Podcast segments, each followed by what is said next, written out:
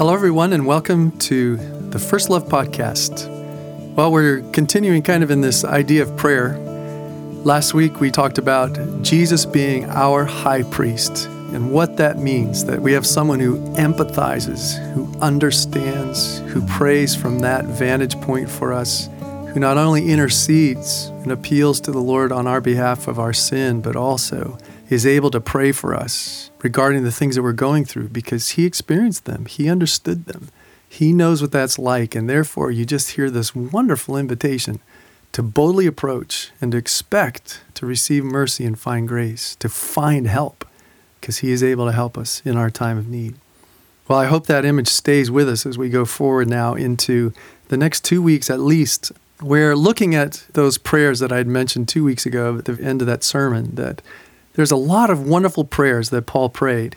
And it's been a challenge to try to think of how to go through these, particularly because once I put them all out on a piece of paper and began to just read them and soak in them and enjoy them, I started noticing themes or similar things that Paul would regularly pray. So I think that's the approach that I'm going to try to take in this. What is some of the common content that Paul, in the moments where he prays, where he actually flat out says, I pray, or many texts where he says, May the Lord, may the God of peace. That's kind of the setup that he's also praying, what he would like for the Lord to do. So, anyway, what I want to do is, is walk through a number of prayers bit by bit and just again look at some of the key things that Paul prays. And the purpose for this is that as we pray, you know, we're so prone to pray petitions, pray needs, and just requests. I remember listening to the sermon series and I made that comment about 1 Timothy 2 1 about, I urge you therefore requests, petitions, intercession, prayers. And like, I really honestly still don't know exactly what that means. They seem to be kind of synonyms.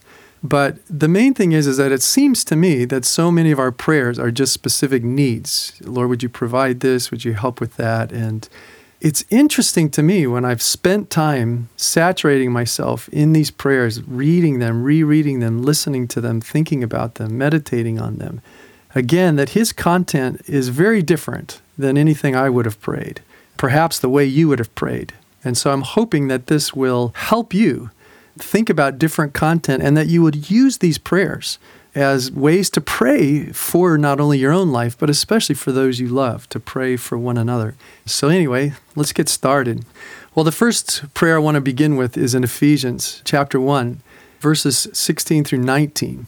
Paul says, I have not stopped giving thanks for you, remembering you in my prayers.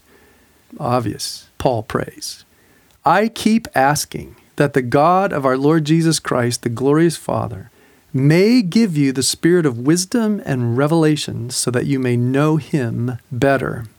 What's the first thing he prays and asks God, our glorious Father, to give? Is to give more of the Spirit. And especially in this case, what the Spirit gives is wisdom and revelation. That we would ask the Father for the Spirit to give us wisdom and revelation.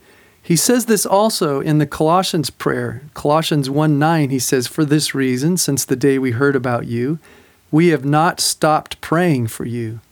We continually ask God to fill you with the knowledge of his will through all wisdom and understanding that the Spirit gives. See, behind all of this, uh, somewhere along the line, I've talked about even Romans 8, 26 and 27, where the Spirit also prays on our behalf. He intercedes on our behalf.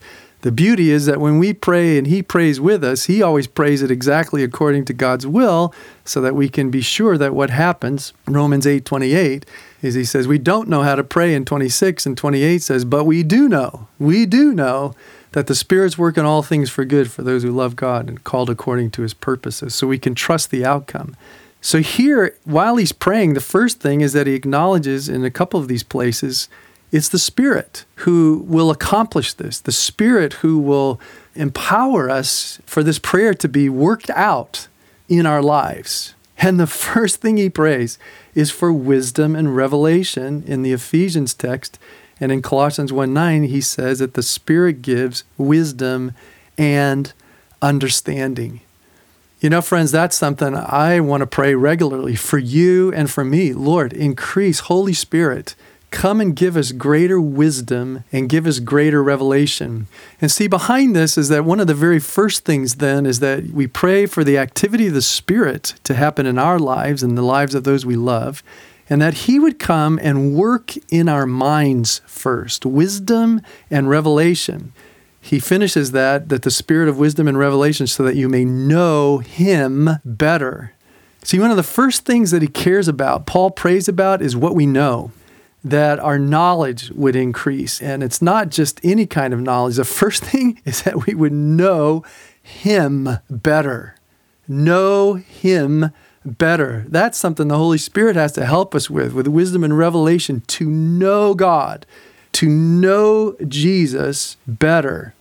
In the Colossians prayer, he says that God would fill you with the knowledge of his will through all wisdom and understanding that the Spirit gives, so that you may live a life worthy of the Lord, please him in every way, growing in the knowledge of God.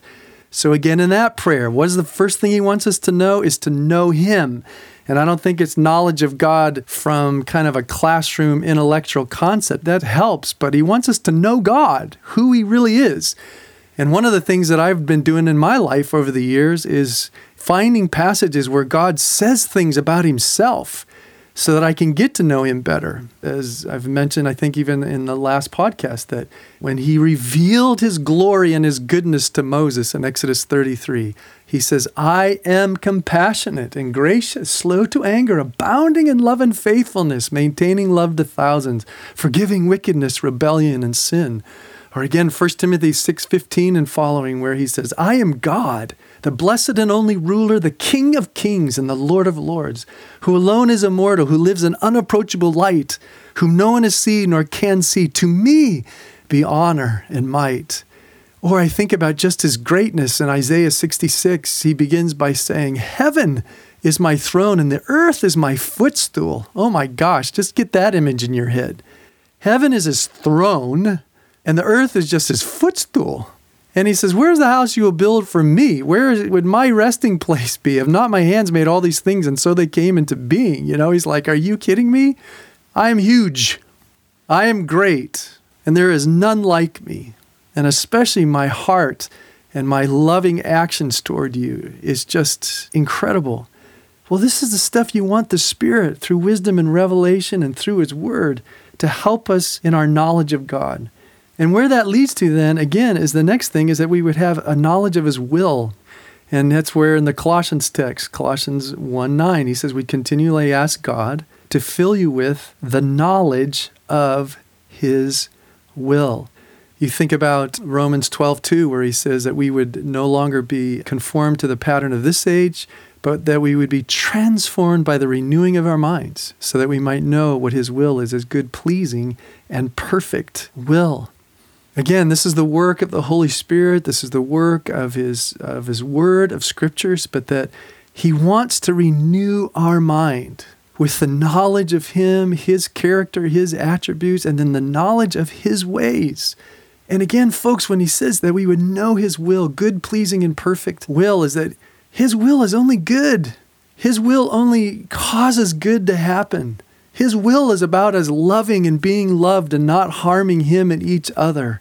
His will is so good, it's so perfect, it's so awesome, it's the best, and it produces life for us. Oh, that we would just believe that and want to know, Lord, what are your ways? And I want them to be so deeply ingrained in my mind and heart so that I'll walk in them, so that I'll experience joy and peace and life. And so will those who I interact with. And again, this is the work of the Holy Spirit. But then we have that beautiful, amazing prayer in Ephesians 3. We'll do the whole thing, but at this point, I want to pick it up at the end of verse 17, where he says, I pray that you, being rooted and established in love, may have power, together with all the Lord's people, to grasp how wide and long and high and deep is the love of Christ, and to know this love, and I just love this, that surpasses knowledge that you may be filled to the measure of all the fullness of God. You realize knowing the love of Christ, knowing God's love, which is a kind of knowing at an intellectual level, but then he says, I want you to know in a way that surpasses a knowledge way of knowing. I want you to grasp, I want you to know my love, to know God's love, so that you might be filled to the measure of all the fullness of Him. You guys, again, we can't love as loved. We won't love because we've been first loved unless we experience His love, unless we grow to know it at some level intellectually, conceptually, but especially to know it experientially. And this is what Paul prays Holy Spirit, bring wisdom and revelation around all of this. Bring a greater understanding of who you are. Bring us into the knowledge of you, the knowledge of your will give us wisdom and understanding, but especially, especially, especially, give us knowledge of your love, the ability to grasp how wide and long and high and deep, to experience that love.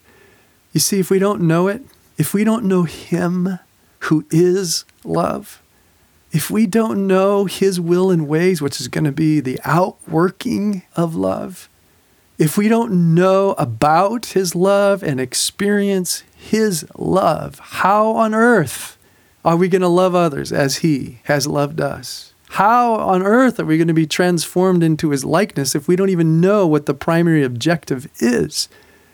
And it takes the work of the Holy Spirit. It takes us working together. It takes His Word. But all of this, this is the primary beginning point in Paul's praying, is for our minds and for our minds to be touched both through the Word, through wisdom and insight directly by the Holy Spirit, and to know that love. To know that love. Well, the last thing is that he also says, I pray, Ephesians 1:18, I pray that your eye, the eyes of your heart, may be enlightened in order that you may know the hope to which he has called you and I think this next clause is like, in other words, the riches of his glorious inheritance in his holy people. He wants us to know hope, hope in the moment, and especially that there is a hope out there so that when we're suffering, when we're going through difficulties, we are aware that that hope that he's poured into our hearts, Romans 5 5, our hope doesn't disappoint us because he's poured his love into our hearts. We need hope.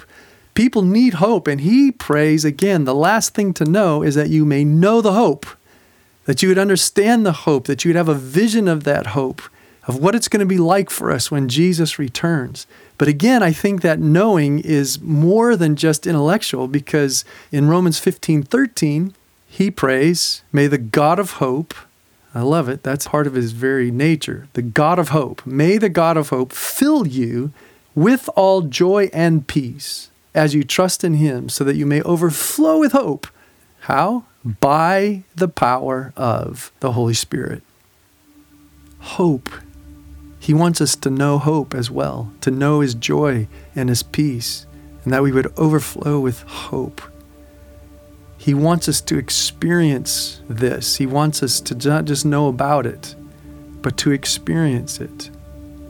So I want to finish with you just now if you're praying these things, is, is to be able to have those moments where you stop and let Him say it back to you. Some of these verses you've heard me in varieties of times, and if you've been a part of any one of our weekends, I say some of these regularly. But just hear Him now from the Father's heart to yours. Beloved, I want to give you my Spirit, the measure of my Spirit, who will in turn give you wisdom and revelation so that you may know me better. I mean, if Paul prayed this, how much more do I, your Father in heaven, desire this? Desire that you would know my Spirit and experience the wisdom and revelation that He brings, in order that you might know me better. Or again, hearing when He says that I will fill you with the knowledge of my will through all wisdom and understanding that the Spirit gives so that you may live a life worthy of me and please me in every way, growing in your knowledge of me. Oh, Father, thank you that you want this, you desire this for us. That when we ask, how much more do you want to see it happen? Do you want to see this realized in each of our hearts? But the last one, Listen to him now through Ephesians 3 17.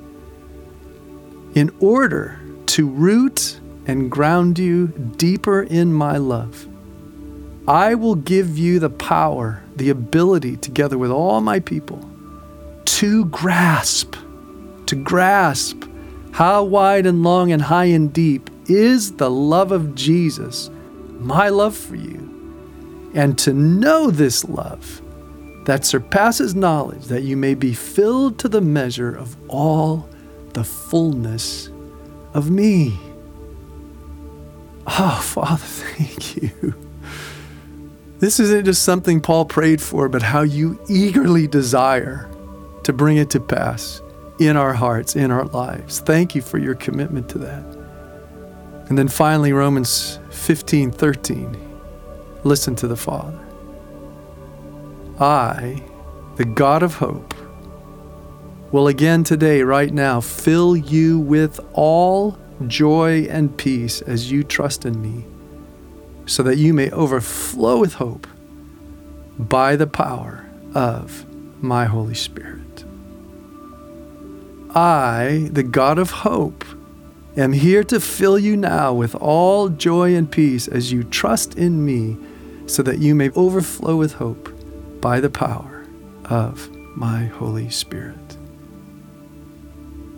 God, thank you. Thank you, thank you, thank you. Yeah, so just one more time and we'll finish it out.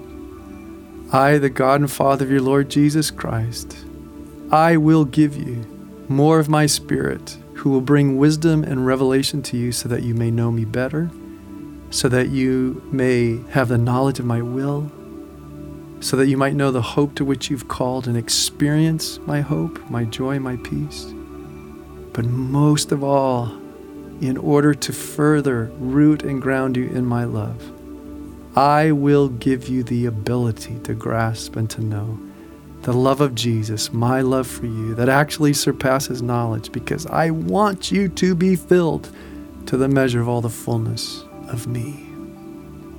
Oh, thank you, Father. It's so good. And Lord, I just pray that as we have opportunity to look at these prayers, today specifically uh, Ephesians 1 17 and 18. Ephesians 3, Lord, the middle part of it, 17, 18, 19. And Colossians 1, Lord, 9 and following. I pray that as we would take time, Lord, to look at these prayers, that you would inspire us to pray them for ourselves and for one another, and then to hear you say, How much more do you want to see this happen in us? And your commitment to see it happen in us. We love you, God. We're so grateful. Thank you. In Jesus' name, amen. So God bless you all and have a great day, a great week.